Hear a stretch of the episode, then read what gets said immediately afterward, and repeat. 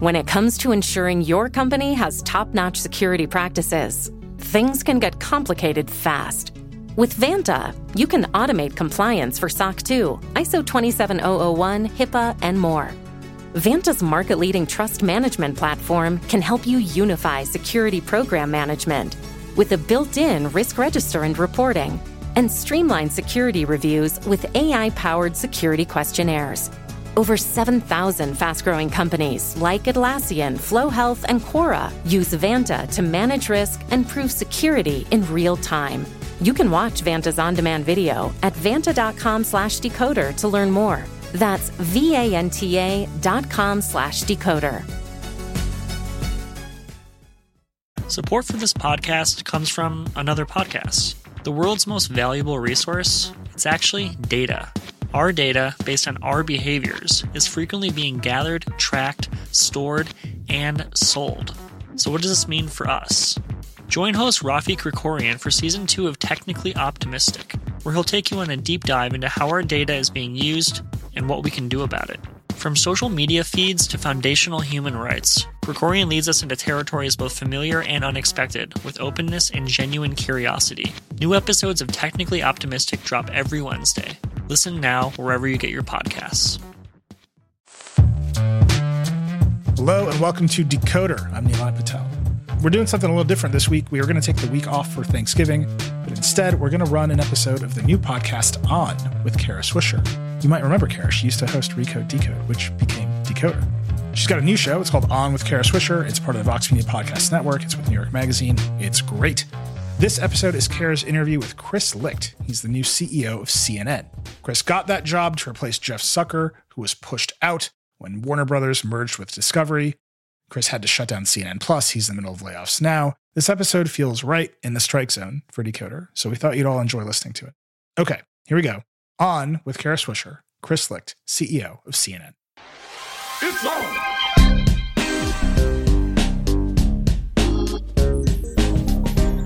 Hi, everyone, from New York Magazine and the Vox Media Podcast Network. This is CNN Primetime with 100% less Jake Tapper. Just kidding. This is On with Kara Swisher, and I'm Kara Swisher. And I'm Nayeema Raza. And that's kind of mean, Kara. He's not on oh. prime time anymore. No, that's right. That's right. He's come back to 4 o'clock. So CNN primetime has 100% less Jake Tapper. Less a lot of people. Less a lot of people. They need to hire people. And that's what we're going to talk about today with our Yeah. guest, CNN CEO Chris Licht. It's very exciting. He has been doing many interviews. This is, I think, his first big one. Yeah, it is. It's um, he's an interesting character, and he's taken over in hard times, and from a very compelling former leader Jeff Zucker, who was sort of frog marched out of the place because of personal issues. Frog marched. I don't know what to say. Before we get there, I want to talk about another news anchor at another network, Kari Lake. The AP is called the Arizona governor's race for Hobbs with 98% reporting. I think Kari Lake's loss for the Arizona governor's seat is really important because it signals that Americans are saying no to punching down and disinformation. Have you become Pollyannish? No, I just think the voters are smarter than we are. We, they just are. They always are. I believe in voters, and I think everyone, you know, uh, hand wringing on Twitter or in cable news or wherever, I, I think they don't know how people really are. At the time we're recording, she still has 49.6% of the vote. So you believe So? in everybody but 49.6% of the voters. Are you not being optimistic? No, I believe they wanted to vote for her. No, I'm not because she didn't win, and I think she was supposed to win by quite a lot. I mean, Hobbs was not a compelling candidate. I'll give no, you that. No, she was not. She was not, and nonetheless, she's now governor of Arizona. I think what what didn't work was she was punching down when she did that McCain thing, Mm-hmm. saying "Who's here for McCain? Get out of here." I thought you're finished. You Yeah. never say you take every vote. If they're there to see you, they might vote for you. That was that was the moment I knew she was going to lose. She took on the McCains, and I think you're right. That's the Achilles heel for her because this is McCain land, and she's just, you know. I think she just rejected people. That's what it was. Well, Arizona overall rejected Yeah. Mm-hmm. most of their Republicans, I think. But is she really gone? Because, yeah, she tweeted, "Arizonians know BS when they see it," which is basically intimating foul play. yeah, you know what I said? Yes, they do. Yes, they do. I mean, She walked into that. Donald Trump on Truth Social wrote, "Wow, they just took the election from Kari Lake. It's really bad out there." Yeah. Oh, Donald Trump. You know what? You're only close in horseshoes, so I don't know what to tell you. a lot of the reporting I'm reading is saying, oh, Republicans, they've really learned the lesson and they can't double down on Trump. They can't double down on election denial. Have they really learned the lesson, or No. is this the beginning of more They'll, disinformation? I'll see. It will be interesting to see tonight. You know, we're taping this when Trump is supposed to announce. We'll see if he keeps on the disinformation thing. I don't think it works. I don't think it's a winning formula. I think people are mostly like, you know, people who like elections are like, shut up, and people who believe it are like, okay, mm-hmm. I'm not going to vote. It's stupid. He should move along. He needs to move along and get back to, you know, his basic punching down that works a lot better. People are sick of it. I think it's the level of, of disinformation that people won't put up with. But here's the level of disinformation that I have seen all of my social media put up with. I am very irked, Irked. today. You are irked. You called me irked. I did call you irked mm-hmm. because my social media this week has been flooded with these reports. They are fake reports that 15,000 people are going to be executed in Iran. In the mm-hmm. last 12 hours, I've gotten over 300 emails because I guess I'm on a list of journalists who cover the Middle East or Middle mm-hmm. Eastern journalists or something. And there's basically like a chain mail get the attention of journalists. And let me just say, what's happening in Iran is horrific. People mm-hmm. are protesting. The Iranian government is oppressive. It can be ruthless, but the facts do not support this. And I really, I think this is really dangerous because you want to talk about the horrific shit that's happening, Yeah. not the horrific stuff that hasn't happened yet. It's believable, but it hasn't happened.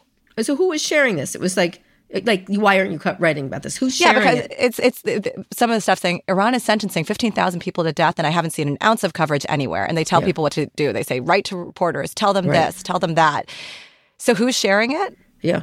Justin Trudeau tweeted it. Ugh, He's since dear. deleted the tweet, but he wrote Canada denounces the Iranian regime's barbaric decision to impose the death penalty on nearly 15,000 protesters. The tweet was deleted after 12 hours. A little too quick with the tweet, Justin. Yeah. A little too fast. A little too fast, Justin Trudeau. Get your fingers off the keyboard, essentially, your thumbs.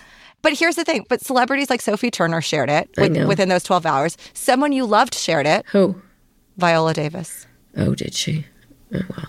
I love that that's what gets you.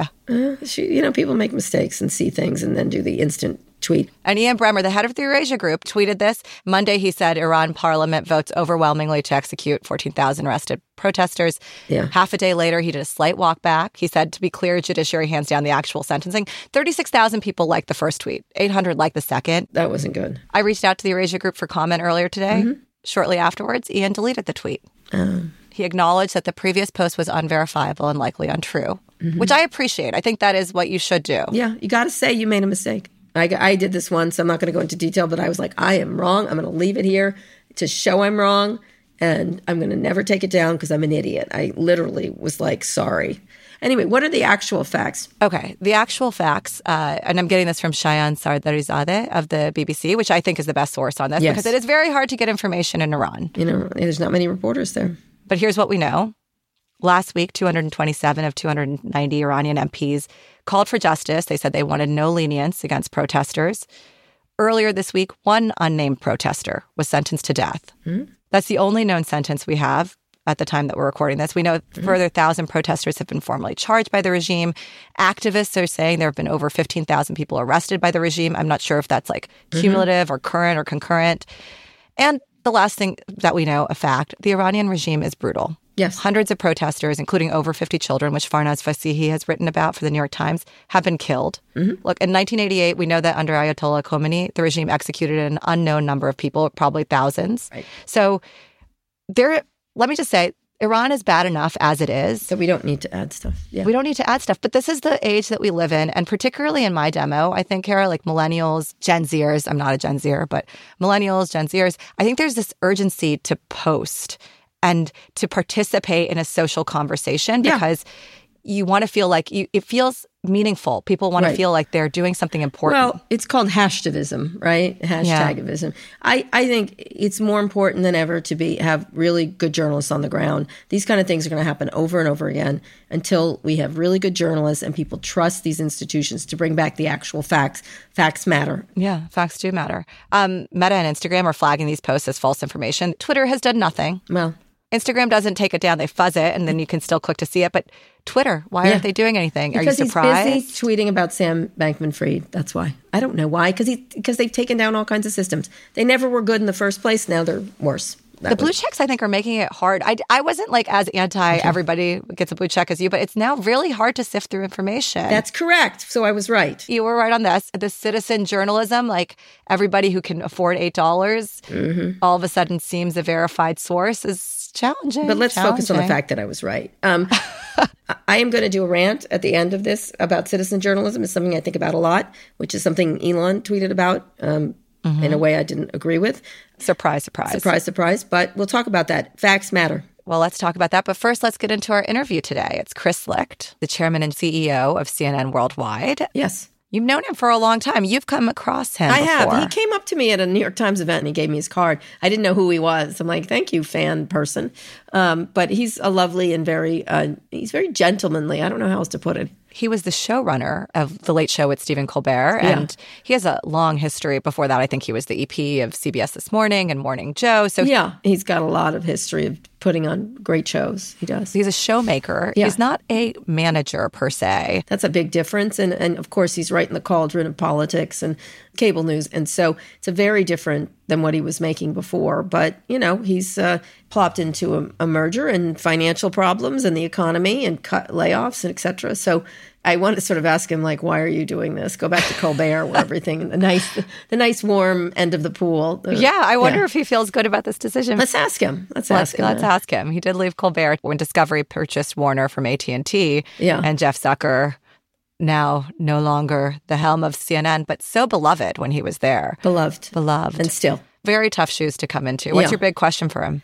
Oh, so many. He just conducted a town hall, so we'll start there and talked about layoffs that he said weren't going to mm-hmm. happen, but apparently they're going to happen in December. So, We should also note that this is happening across the industry, across the economy, and CNN is not alone in this. sure, 100%. But I think his problem is he said there weren't going to be any and he should I, I I always tend if I was managing that many people, I if I didn't absolutely know, I wouldn't say a word, you know. My big question is: Is he the one that has the power here? Yes, there was it David Zaslav. Or is it even John Malone on the board, who's a big mentor of David Zaslav? That's my big question. How much power does he actually have, or Yeah. is he just is he just following orders? Right. Well, that's a good question. Let's ask him. Okay. Find out also what how they're going to cover Trump Okay. when he runs. Anything else?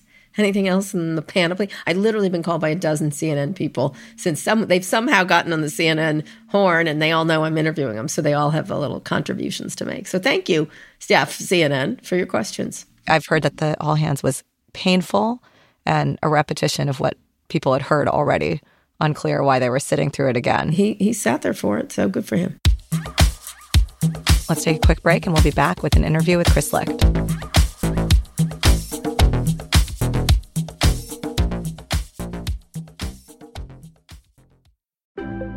Support for this show comes from Wix Studio. Debate time. Who gets more out of Wix Studio, designers or devs? First off, if you don't know about Wix Studio, it's a web platform offering the flexibility agencies and enterprises need to deliver bespoke sites hyper efficiently. Now, back to the debate. Designers, you can create fully responsive websites, starting with a blank canvas or choose a template for any layout and tweak per pixel with your CSS.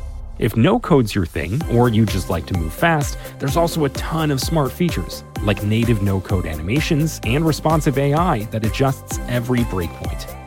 Devs, Wix Studio offers a powerful suite of homegrown web APIs and REST APIs. Quickly integrate, extend, and write custom scripts in a VS code based IDE alongside an AI code assistant. Designers or developers, search Wix Studio and find out for yourself.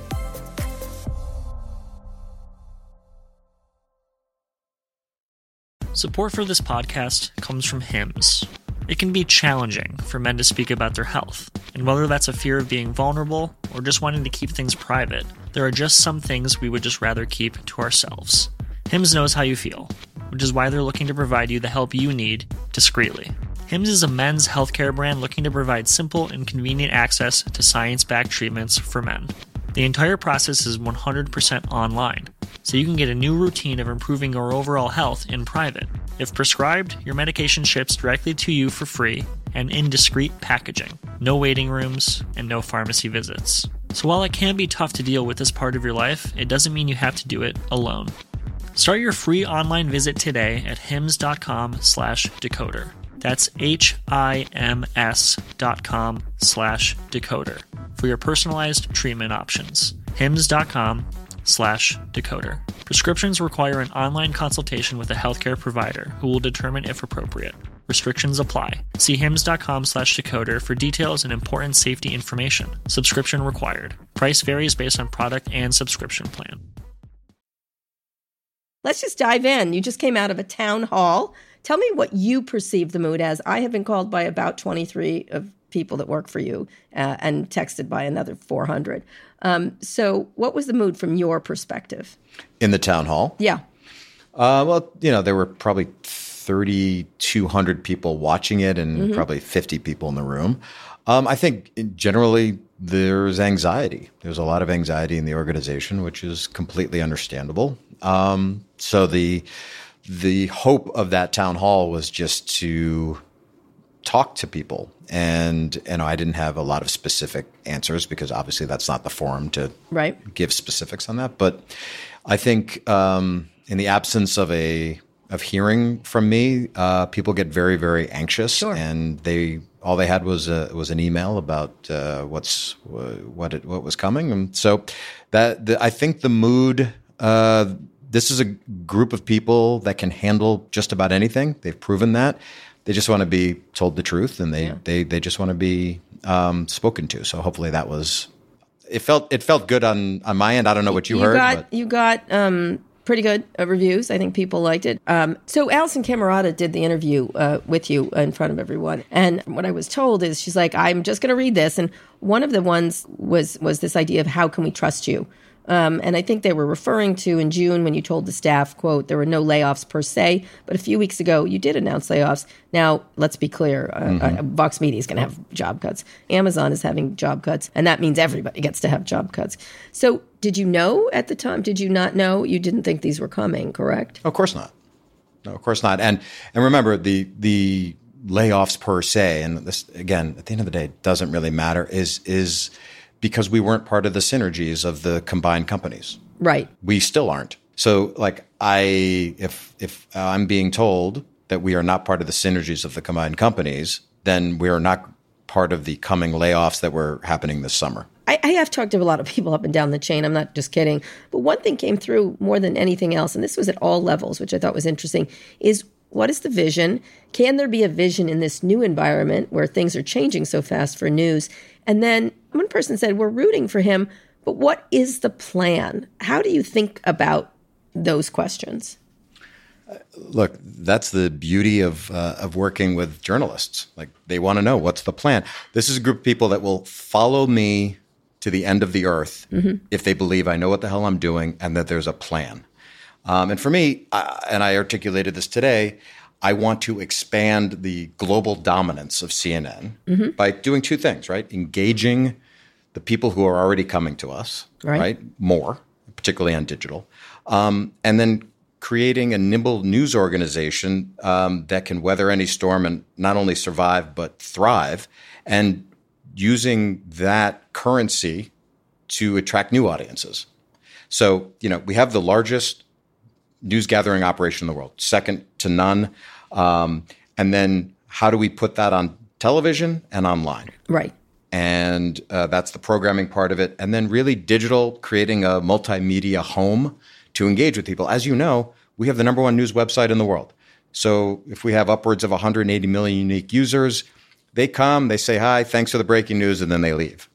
And if we can get them to stay and engage and become vital in their life and become more of a full service news and information leader, there's a tremendous upside for that. Which hasn't been taken advantage of, I think. Well, not not only has it not been taken advantage of, but you know there was whiplash in the organization of digital, digital. di- oh, wait, wait. There's the CNN Plus, and all of the bandwidth, resources, um, people was pointed to launching CNN Plus, and that was at the expense of the core digital assets. So you have this thing that's number one in the world and completely neglected for the last two years, and that was one of the th- sort of shocking things when I when I got here to see that. So we have spent the last six months building the infrastructure so that my new chief digital officer can come in and really take this car that we have built and accelerate it. I want to get to that specifically, CNN Plus, but Warner Brothers Discovery CEO David Zaslav, who we both know, and Discovery CFO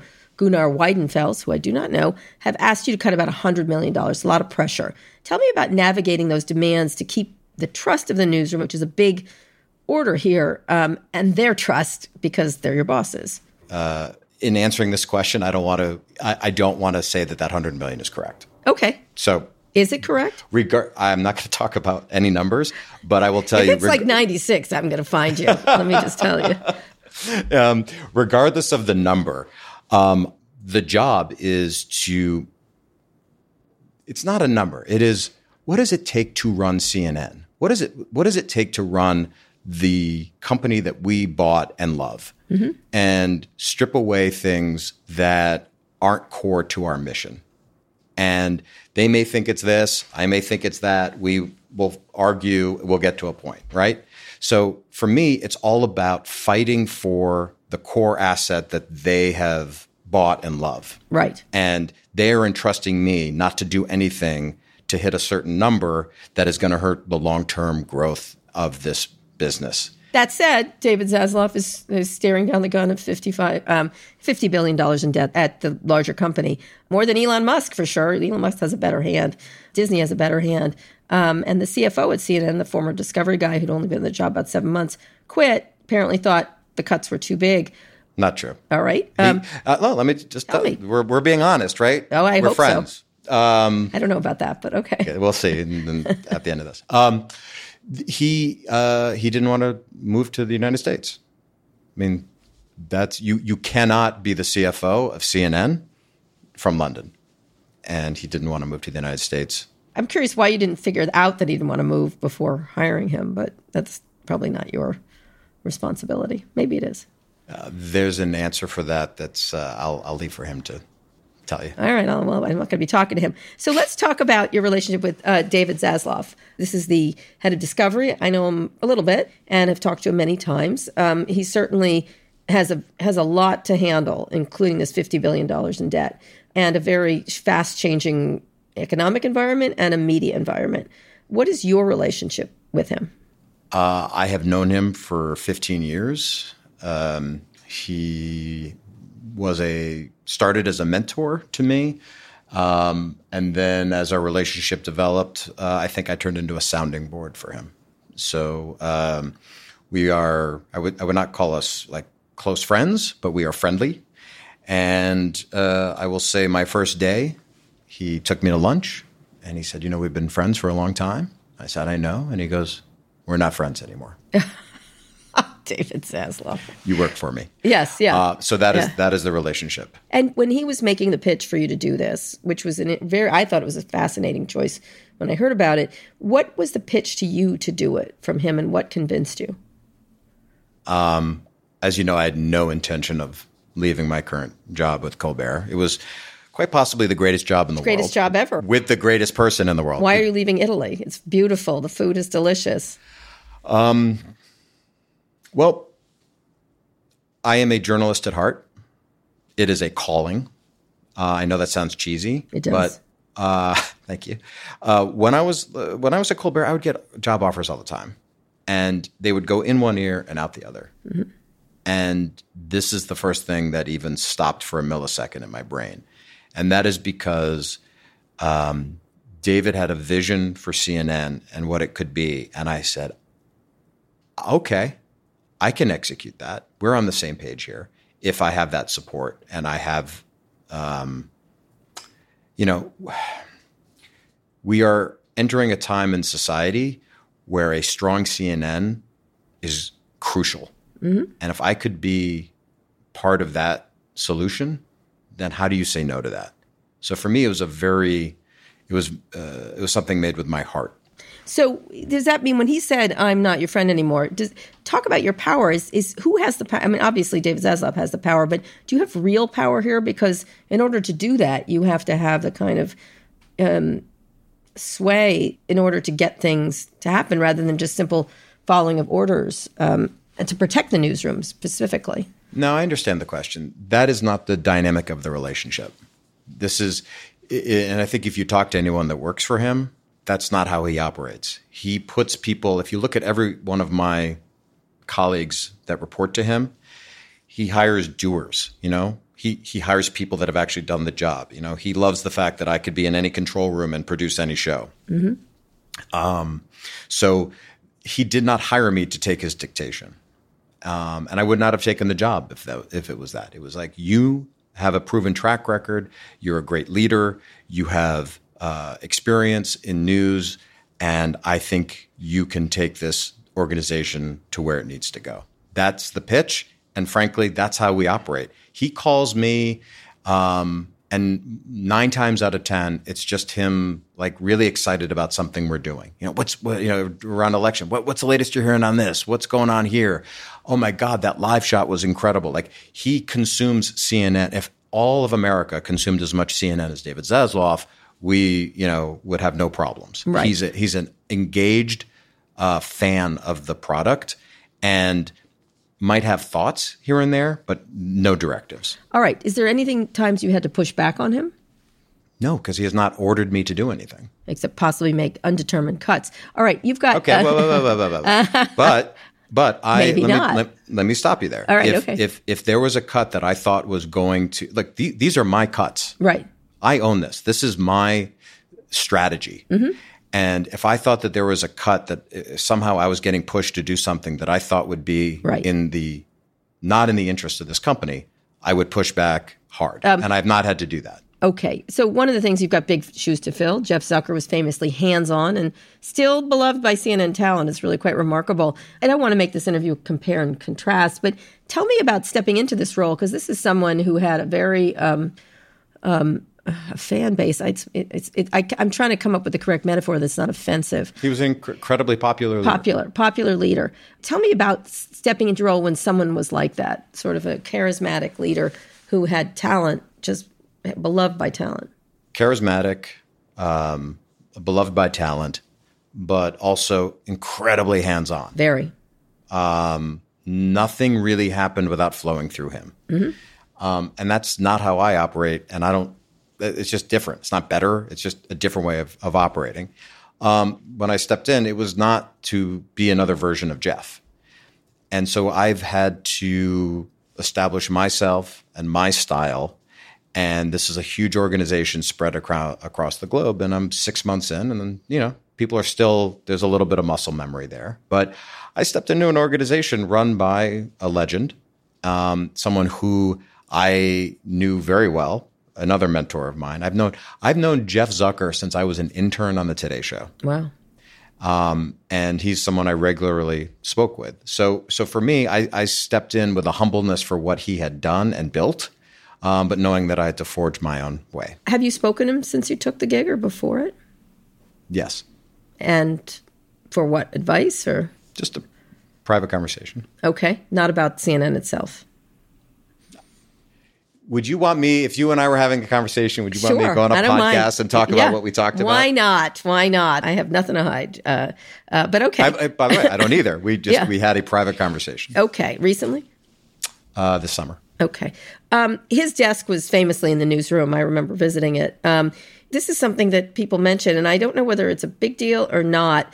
Um, you chose to put your office on the 22nd floor, which is where the executives are, in the non newsroom floor.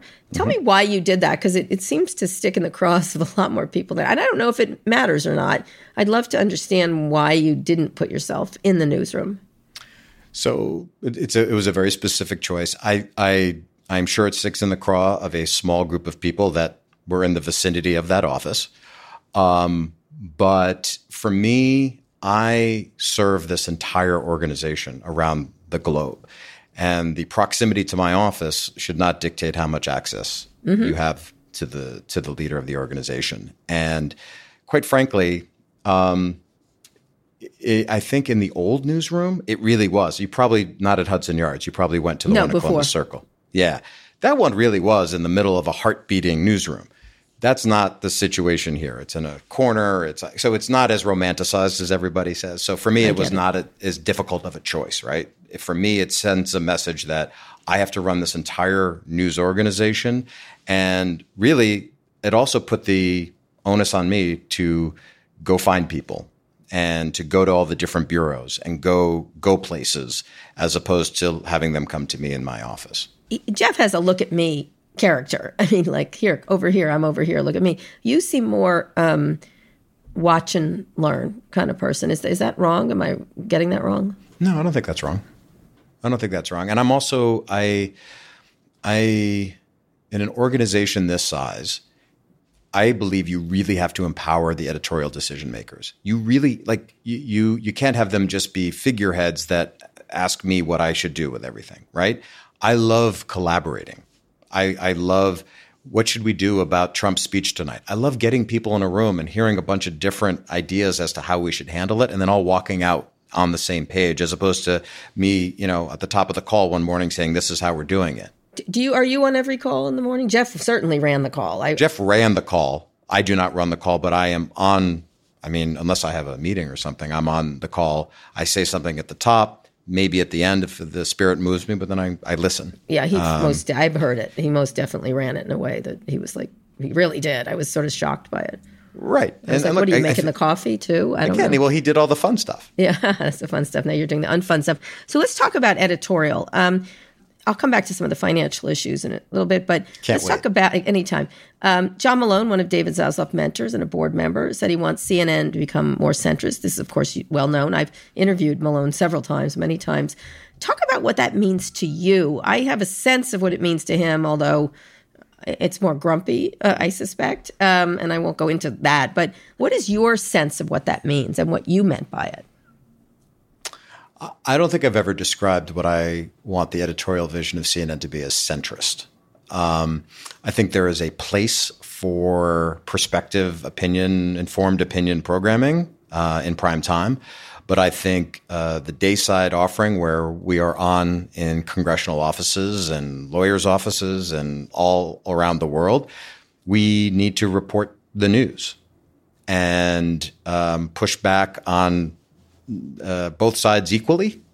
Um, but that doesn't mean you know that we uh, that that's centrist can be really fit for whatever people's purposes are. For me, it's just take take the editorial out of how we report down the middle news. down the middle news, meaning that was happening before in Dayside, correct or not? No, I think what happened is during Trump, um, a lot, uh, the, certainly the opinion programming became much more aggressive. And I, I think it seeped into Dayside as well. And you wanted to remove it, so it's just this happened here, this is happening wherever the news. Doesn't mean you have to be boring. That sounds horrible. I would never that that what you just No, I mean there I would was a there was a Russian rocket in Poland. That's really the news today, I think. Look, I, I, I think what we have talked about is if you're going to have uh, a Republican congressman on um, to talk about, like a good example, COVID relief, right? Uh, the Republicans said that this was going to put too much into the economy and cause inflation. And the Democrats said if you were against this, you hated poor people. And, and I think uh, you had to push back on both of those notions. And that is what I mean when we say down the middle. Would you have used the term woke describing the organization? I've heard you've done that. Many, I know David Zaslav has said that to me. Um, did you, did you do you think that was the case? I would say we just any news organization, whether it's CNN or anybody, you just have to be aware that your worldview may influence your tone. It may influence what you perceive to be the right thing. Mm-hmm. And you, we, one thing we've done really well since I got here is we've given space to there are other points of view. And that doesn't mean you have to have one side. Uh, you, you don't have to book like someone from that side. You just have to have space for the fact that there are people in the country who may not think that. And again, the analogy I use is, you know, some people like rain, some people don't like rain, but we're not going to have somebody on who says it's not raining. So I don't, I don't want this to be misconstrued because this is very important Yeah. you everyone on all your friends in the cocktail parties might think that rain is awful but when you have someone on who likes rain you've you've got to have you got to take that you know hat off I, I get the rain thing, but it's not rain we're talking about. It's other things. It's easy to do that. And it's an excellent talking point, by the way. But Chris Karate's over there going, God, why did we do this? do you use the term woke? Do you think it's a real meaningful term? Because I did push back on David Zaslav when he said it to me. I was like, I think it's a meaningless term. i'm not a big fan of the term woke um, I, I, I, I like to be more specific i think i think woke is one of those talking point things that i don't like So what you want is like let's let's bring in lots of viewpoints that are accurate, presumably. I don't want us to condescend to a view that it doesn't necessarily fit our worldview. Right, which I think probably the word is nonpartisan in some ways, in some ways uh, reasonably nonpartisan and pushing back when things are wrong. Right. And and look, when we like when I'm not afraid for us to call bullshit when we need to call bullshit. And if you look at our election night coverage, we literally labeled people election deniers as as You the did. adjective, just as you would call them an incumbent. I was noticing that. Yeah. Um, like I have no problem with that. Um, I there was all kinds of you know craziness around the term "the big lie." Mm-hmm. I don't like the term "the big lie" because it's not very specific and it sounds like a talking point. I prefer Trump's lie. Trump's lies about the election. Right. So there's nothing here that suggests that we would pull back or you know, well, maybe there was lies around the election. Like that's not what I'm talking about. yeah, about. I noticed the election denier thing. I found it fascinating. Did you like? Did you like it? I thought it was accurate. I thought it was accurate. That's all. I, it's accurate, and there's no way you could run away from it. I have had many arguments about using the term liar sometimes when people lie and things like that about news organizations. I think you just say what it is. So when you're thinking about this CNN rebrand, what makes you think you can win over conservatives? Because part of it is not having a you know, we'll get to Fox News in a minute, but they know their audience Mm-hmm. well. Let's just say. You're looking for a broader audience. Um, Yeah, can- do you think you can win over this election? Was very interesting. It showed the voters were a lot smarter than any pundit or media person or politician that I could that I listened to. The voters really kind of went not down the middle. They took a stand for democracy, for example. Yeah, I'm not looking at it through trying to appeal to more, you know, lean into the left or try to appeal to more people on the right. Uh, I think that that's not a good business model because you're fighting for a bigger slice of a shrinking pie. Like I, I, I don't, you know, the competition for me in cable is not MSNBC or Fox. Hopefully, what we're doing is so different and unique that we are attracting people who perhaps have found cable news to be irrelevant in their lives. So, so the play is to not be offensive to a side, right? Um, and perhaps they will come to us for an unvarnished truth to allow themselves to make their own decisions. And that's a different brand.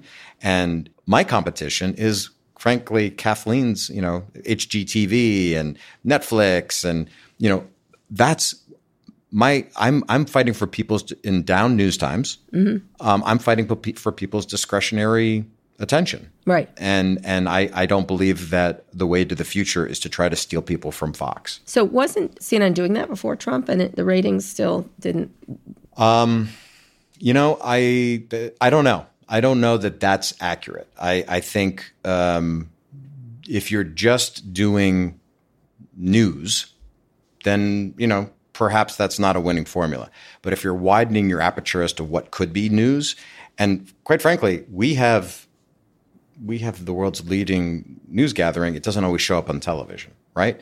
So so for me, um, I think more like a newspaper where there's a lot of different things in there. It's not just breaking news. It's not just politics. It's not just down the middle. Like there are really interesting stories happening in America that are becoming more and more relevant in people's lives. And I think that that's something that we can lean into. All right, your old job as EP of Stephen Colbert, uh, you know, Colbert is very influential in news. Could you inform a broader audience there than you could at CNN? My sons don't watch CNN; they watch John Oliver, and that's where they get their news. But it's not news. But it is. It's not. It's a point of view, and it's pretty smart. It is point of view, um, but I think we're offering something different. And I think um, there are certainly elements of that kind of delivery, right? Not necessarily comedy, but um, if you look at someone like John Oliver or Bill Maher, or you know that it's that uh, you know it's informed uh, perspective programming that allows you to make your own decisions. And if we're able to talk about really polarizing topics um, in a way that those guys can, um, then I think that also makes us makes us different. And So, are you going to do a late night show on CNN, like compete with uh, Gutfeld? um, I wouldn't call him. I, I would call him just an entertaining show. I would not call him a late night show. As Okay. someone who as someone who worked on a late night show and knows what goes into that, um, uh, I wouldn't put it in the same Colbert. category. But go ahead. Are we going to get into this conversation? No, we're not. That's we're not. not just, true. No, okay, all right, okay. Okay. I'm still I'm still going to defend my friend Steve. You're good at making these shows. Why not have one there if you're talking about a panoply of things to to give to people? I wouldn't rule out some kind of uh, show that involved people talking in a way that was not delivering news in a straightforward manner. Sure. Oh, that's a nice way to go. That sounds like so dull. Okay. All right. Last last question on this topic. How will CNN cover the 2024 race under your vision, on the Zaslav Licht vision? It's not the Zaslav Licht vision. It's the Chris Licht vision. Chris Licht. Oh, yeah, let's get rid of Zaslav. That's fine Yeah. by me. Okay. Come on. All right. We have fact checkers ready to go. We will put things in perspective. We will not let everything he does consume the news cycle. Right? Right. There are other things that are important. I think Which one of the Zucker mistakes. regretted. Zucker regretted. Hundred percent. I think that would. But look, it's not just Zucker. It was everybody. We let every little thing that he did consume uh, everything that, and so you ended up talking about him for eight hours a day. And we're not going to do that. We're going to be very um, clear and take everything on a case by case basis about what level of coverage it should be. So, meaning that it will not be quite hand wavy. We are not going to be a twenty four seven Trump news network. even if he raises ratings. Correct.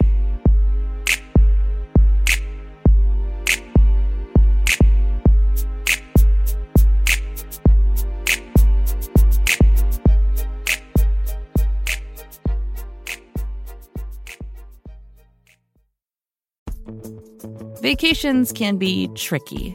You already know how to book flights and hotels, but now the only thing you're missing is, you know, the actual travel experience. Because is it really a vacation if you're just sitting around like you would at home? You need a tool to get the most out of your time away. That's where Viator steps in. You can book guided tours, activities, excursions, and more in one place to make your trip truly unforgettable. Viator has over 300,000 travel experiences to choose from. Everything from simple tours to extreme adventures and all the niche, interesting stuff in between. So you can plan something that everyone you're traveling with will enjoy. Real traveler reviews give the inside scoop from people who already been on the experiences you're considering, so you can plan with confidence. Free cancellation helps you plan for the unexpected. And 24 7 customer support means you can travel worry free. Download the Viator app now and use code Viator10 for 10% off your first booking in the app. Find travel experiences for you. Do more with Viator. Support for this podcast comes from Constant Contact. If you're a business owner, you already know that it's really, really hard to cut through the noise of everyday life.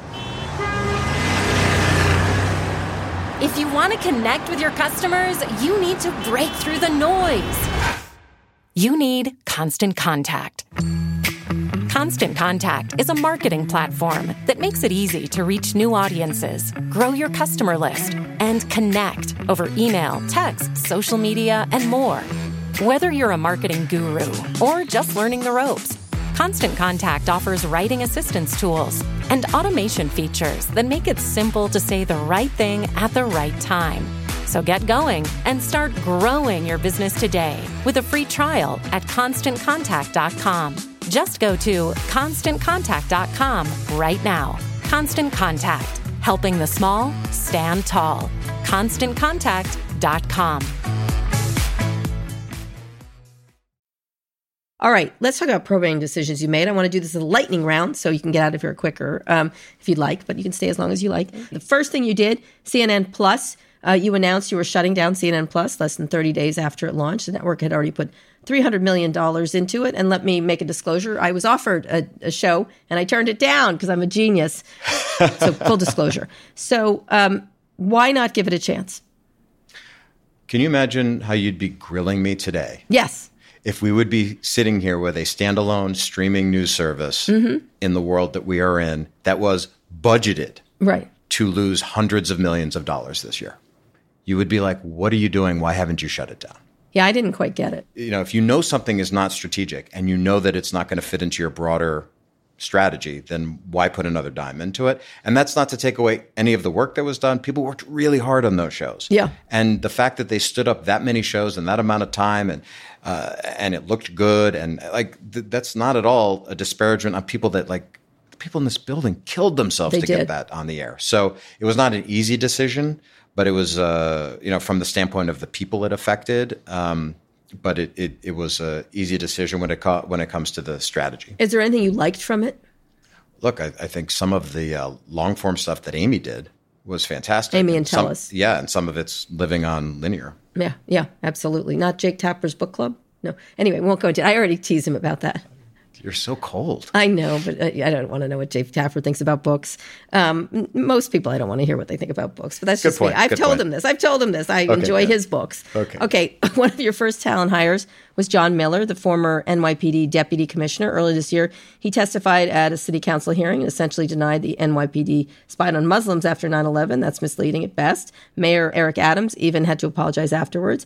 If you want the newsroom to focus on getting the facts right, why hire Miller? J- John Miller is without peer as it relates to uh, analysis of crime and anti-terrorism. I was on a show with him. He was excellent. and, and he's fantastic. And he uh, he joins that 9 a.m. call, and every time he opens his mouth, he gets booked all day. And I would want no one else sitting on a set in real time breaking news as something is unfolding with him, given the contacts he has all over the country with law enforcement and frankly all over the world. So if you're talking about getting something right because he has sources like no one else does, you can't do better than John Miller. Okay, did you talk about the NYPD spying on Muslims after 9 11? Yes, And? I'm I'm satisfied with his response. Okay. You canceled Brian Stelter's uh, Reliable Sources. It was one of your highly ranked weekend shows. Tell me why. It uh, look, I, I really like Brian. I've known Brian for a very long time. It um, I I want to do media coverage in a different way, and I think you you can see we have uh, Sara Fischer that we just brought over as a contributor uh, who still works for Axios. And my vision for media coverage is that it doesn't really have a place on linear television on a weekly basis. I would rather do media analysis and coverage on our digital platform that reaches 180 million unique users. And when it makes sense to be on television, we put Oliver Darcy on, or we put um, or, or we put Sara on. So that that was a strategic. According to Dylan Byers, Brian told friends he considered himself a sacrificial lamb. Um, he had three years left on his contract, so it wasn't the money. I'm curious why you didn't offer him a, a different day or digital, just like you're talking about. I don't really want to get into the specifics on that, but um, uh,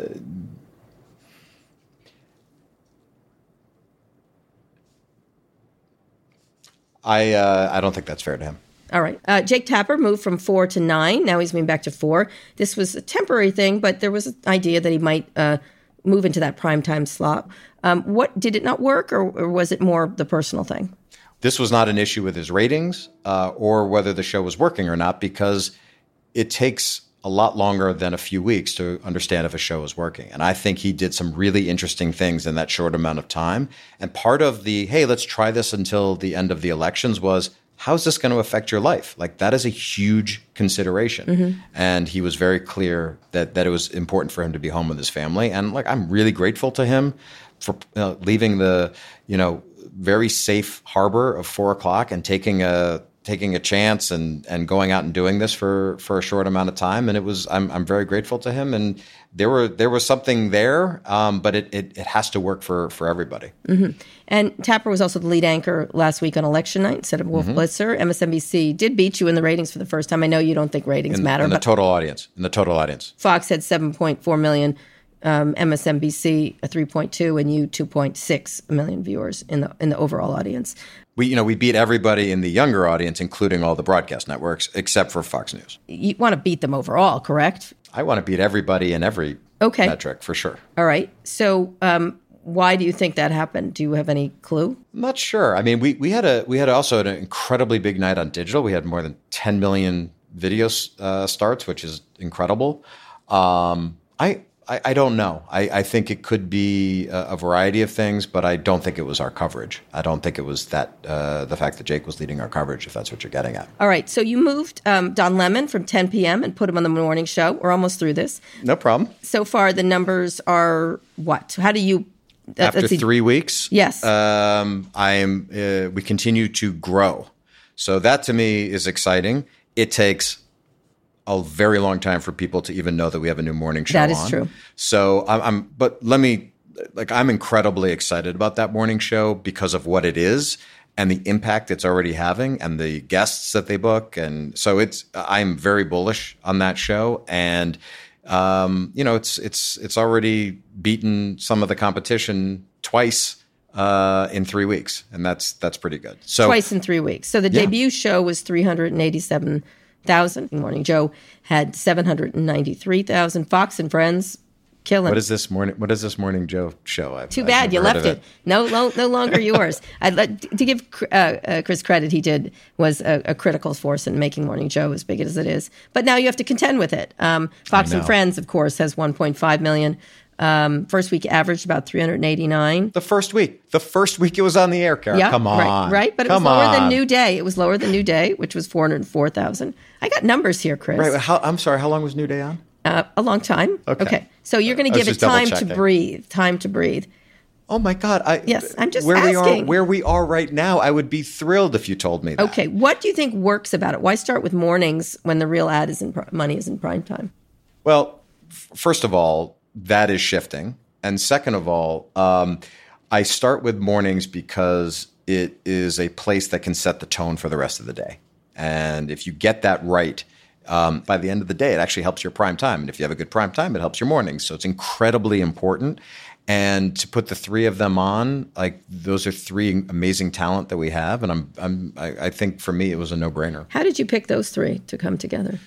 They're actual friends, Mm-hmm. and they all bring something different to the table, both in their expertise and their demographic and where they come from in the country. Um, Yeah. And as you know, what makes or break a show like that is the chemistry. Yeah, I So know. if you know that there is chemistry, and look, it's going to take time for that chemistry to actually be on set, and Mm-hmm. um, but if you if you actually know that the three of them have chemistry and are friends and are good, Yeah, I'd skip the coffee shop stuff, but that's okay. That's just I'm me. with you. Yeah. I, I, I No, don't. I'm I'm like, don't do that. Look, don't growing do that. pains, growing Yeah, pains. yeah. Um, no, it's very chemistry is very important. Um, you uh, were you you you helped with the rehearsals. I saw I did. I was there. I did. You brought your kid. So you know, if you remember back in the day of Saturday Night Live, the Jane, you ignorant slut thing works really well, like a disagreement, which I think I could see, I could use a little bit more of, which is I think helpful. you could use more disagreement in the morning. Yeah, yeah, disagreement in the morning, not bad disagreement, not like screamy disagreement.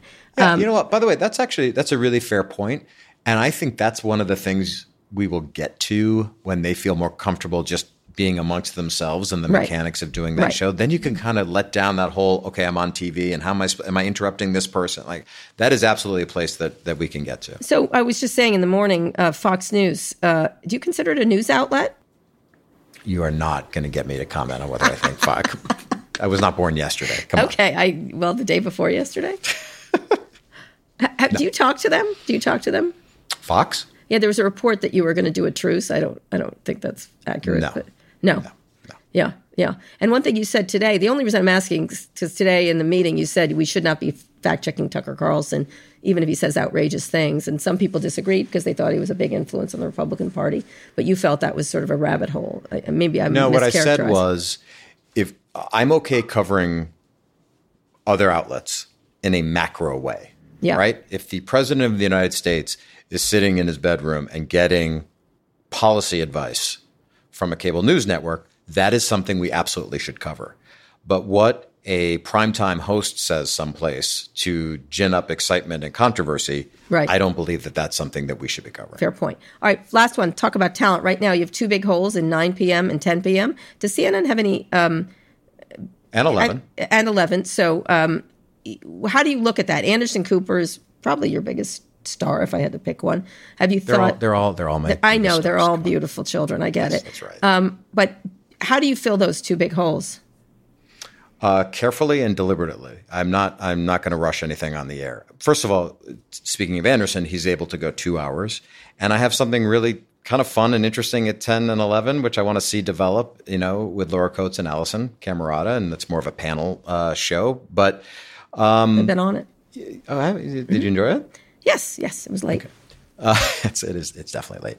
Um, but we have some very look as you can imagine these things. You throw a bunch of things against the wall and you see what sticks, and it takes time to really talk to people and develop. And um, so we we have some really exciting, interesting things that I hope will come to fruition, and I hope that we'll be able to announce in the not too distant future. But I'm not going to rush something on the air just for the sake of having something at nine o'clock. I really want it to stick. Yeah. And now, have you thought about spending? That would include spending money to lure a big name. Do you have Hundred any- percent. 100%. Yes, Can you tell me who that is? I have suggestions. I'm open to any suggestions. I think Shep Smith is really interesting. Uh, it didn't work at CNBC. In prime time? Yeah, I didn't think it worked there, but it doesn't mean it wouldn't work. Uh, Gayle King, if I had the money, Gayle King. She's tied up. I, I understand that, but you know, a truck of money. Well, she can't stuff like break her contract, Kara. Well, you know, Chris, these things happen. I don't know if you've noticed. I remember that that David Letterman guy moved around. She's quite she's too loyal. She's Uh, too loyal. Okay, all right, okay, all right. Anybody else you want to? No, absolutely not. Would you bring Chris Cuomo back? I would not. You would not. What is the status of that lawsuit? Um, Whatever. I don't know. It's not not part of my world. Okay, all right. Um, let's finish up with business. So you and uh, and also David Zaslav has said you're not worried about ratings. Uh, why aren't you worried about ratings? Not, that that is very simplified. I don't want. I do not want someone who's producing an hour of television on CNN saying, "You know what? I could lead with this, or I could lead with that. I'm going to lead with that because it'll get a better number." Right. I want people leading and, and stacking their shows in a way based on journalism and what's important.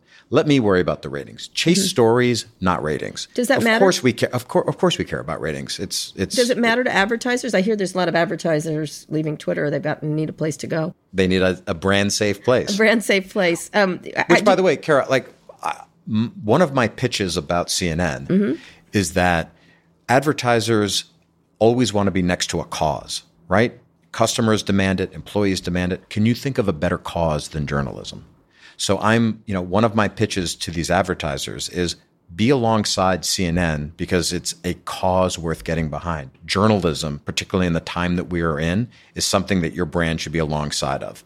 So to do that, I have to make sure that our programming is not hurting the brand. right. Okay, but viewers matter and ratings matter to you. Mm-hmm. Okay, because you can't have a cause with no viewers, presumably. Yeah, but I'm I'm, I'm nowhere near heading into the territory of having no Yep. Now, no matter what great a job you do, millions of people are likely to continue cutting the cord every year. This is a secular issue that I've talked about for a long time. Um, but uh, they can't subscribe to CNN Plus anymore. What's the long term plan for that from your perspective? You, I know it's not your job, but it is your job to think No, about. No, of course that. it's my job. Um, but that, that's part of the the vision of what we're working on. So ultimately, the reason why we still invest in the linear product is it does make a lot of money mm-hmm. in a secular declining environment. Yes, less money than before, but yes. It's, but still a lot of money. Yep. And what that gives us is time, mm-hmm. right? At a certain point, that linear product may go to a direct consumer product. Maybe it goes to our combined Warner Brothers Discovery Plus, whatever we're going to call it. Mm-hmm. Right now, it's only a tile with, with some of our content. And if some point the economics suggest that it's better for us to be on that platform that has over 100 million subscribers, that's something that we can do like that. Or maybe Right. we license the feed to different people. There's a lot of options once the economics don't make sense about being with cable companies. But we have to have a linear product that is vital. And at the same time, we have to engage people on our digital platform and engage with the brand that way. So um, I'm going to wrap this up. Do you think CNN will get sold again? I mean, that's one of the worries with this debt. I genuinely do not think so. You do not think so? Um, and and here's here's why. Like CNN, first of all, if you talk to David, it is one of the things that gets him most excited about it being part of the company. Uh, CNN having that company, having Warner Brothers Discovery, he's Yep. incredibly excited that CNN's part of it. So he did not buy this company to then sell off CNN. Now, the other reason that gives me uh, I've never ever heard it once even whispered. Okay, and you'll say, "Well, Chris, they're not going to tell you." No, they're not But what I am told is integrate more with the parent company. CNN was set up as a very siloed organization when I got here, right? That could be spun, spun off. People wanted to, Mm-hmm. but everything that I've been instructed on how we're structuring the companies is to integrate more. That would thus suggest that there's no plans for it to be sold. Okay. Um, last question. Uh, uh, two short questions. I want Whoa, to paint a said- picture. I know, I know, but I always do. That's my going. thing. I, that's my life. I want you to paint three pictures for me three years from now. What's the worst case scenario, the middle of the road forecast, and the best case scenario for CNN? And why should investors bet on the best case scenario? I want investors, the best case scenario is that we find an audience with our new programming on linear that um, is a resurgence of um, interest and from outside, just the core people that are already watching us. That everything we do, the morning show and prime time, uh, along with dayside, the Sunday night stuff that we're doing, it all hits. That's the best case scenario from the linear side, from the digital side. All the bets that we're making on infrastructure and engagement and having the website be a part of your life more than just when there's breaking news. All of that is firing on all cylinders and advertising comes back. That's your best. Any worst case scenarios? You just refuse to think. Um, the worst case scenario is that um, n- people don't like what we're selling, and um, and people move on, and they the people that we were trying to attract and interact with us don't like it. Yeah. and then um, you know that'll be someone else's problem. Yeah, you'll lose your job. Just That's you right. know, Thank you. I appreciate that. no Karen. problem. Just FYI, uh, just call me when that happens, or if it ever never going to happen. Will you Never hire me? I don't have a job to give you, but um, uh, let me ask you one more question. Uh, who is your favorite newscaster of the past? I'm just curious. Wh- who's someone that you imprint on? Mine is Ted Koppel in Nightline. Tom Brokaw. Why is that? When I was in fourth grade, I sat in front of a map and I pretended I was him. And he's just always been a hero of mine. And when I got to know him at Morning Joe, uh, it was an incredible moment for me. And he is someone I had a very, very serious and long conversation with before I left to go to CBS. And I've always just considered him uh, an incredible journalist and, and role model. Would he work today? No, no, Because but I think he'd be the first one to tell you that. because Um, I think the the the world has evolved, mm-hmm. right? And that's that's okay. I think he'd be the first one to say that to you. I think. yeah, okay. And you both have great voices. Anyway, thank you, Chris. You've been a really a good sport. I think you you've you've given as good as you got. I really appreciate it. I do. No, it's this has been great. I, I really appreciate it.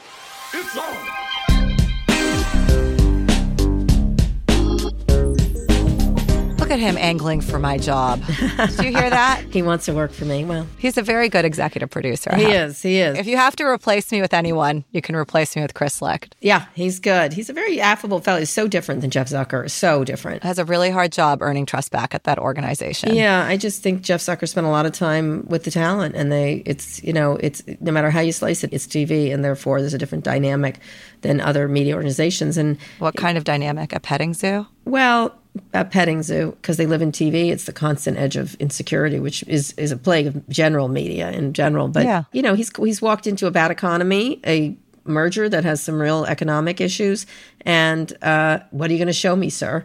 Um, in a world where secularly this stuff isn't working anymore, so what works? And that's hard.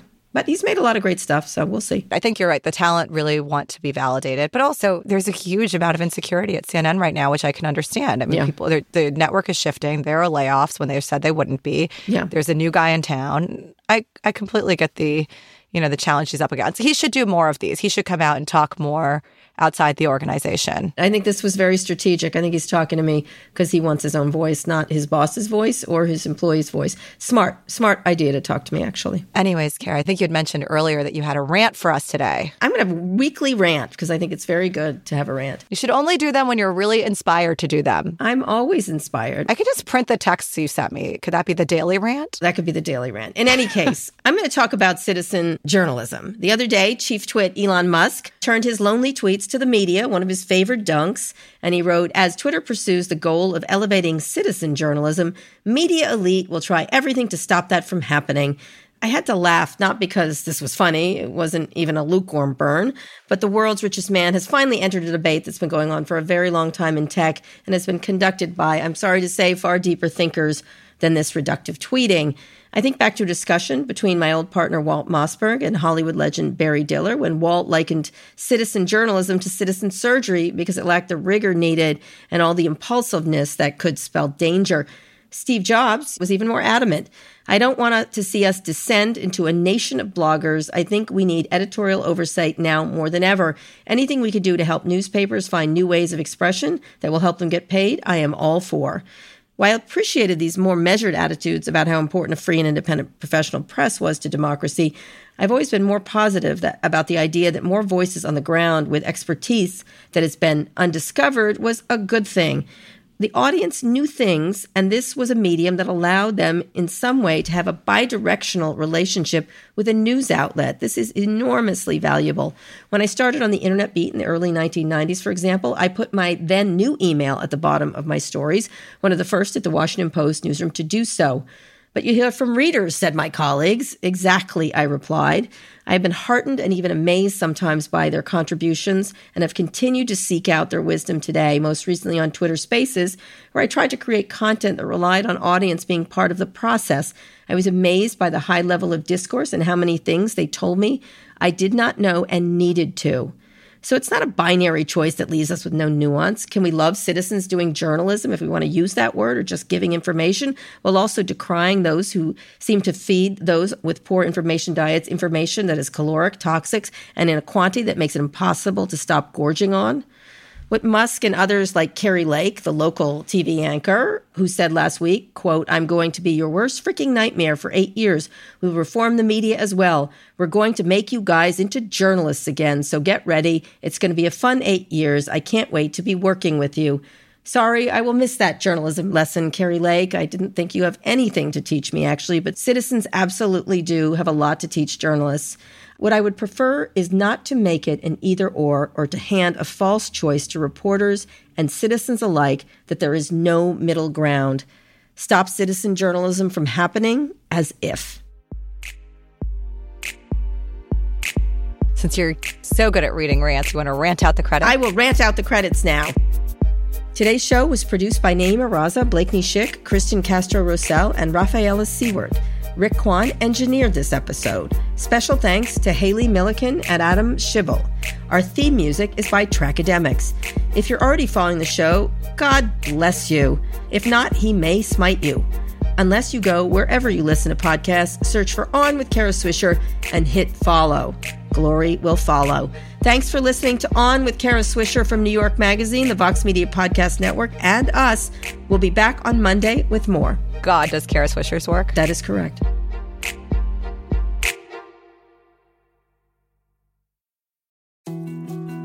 More to dos, less time, and an infinite number of tools to keep track of. Sometimes doing business has never felt harder, but you don't need a miracle to hit your goals. You can just use HubSpot because their all in one customer platform can make growing your business infinitely easier. Imagine this high quality leads, fast closing deals, wildly happy customers, and more benchmark breaking quarters. It's not a miracle, it's HubSpot. Visit HubSpot.com to get started today. This episode is brought to you by Choiceology, an original podcast from Charles Schwab. Hosted by Katie Milkman, an award winning behavioral scientist and author of the best selling book, How to Change. Choiceology is a show about the psychology and economics behind our decisions. Hear true stories from Nobel laureates, authors, athletes, and everyday people about why we do the things we do. Listen to Choiceology at schwab.com slash podcast or wherever you listen.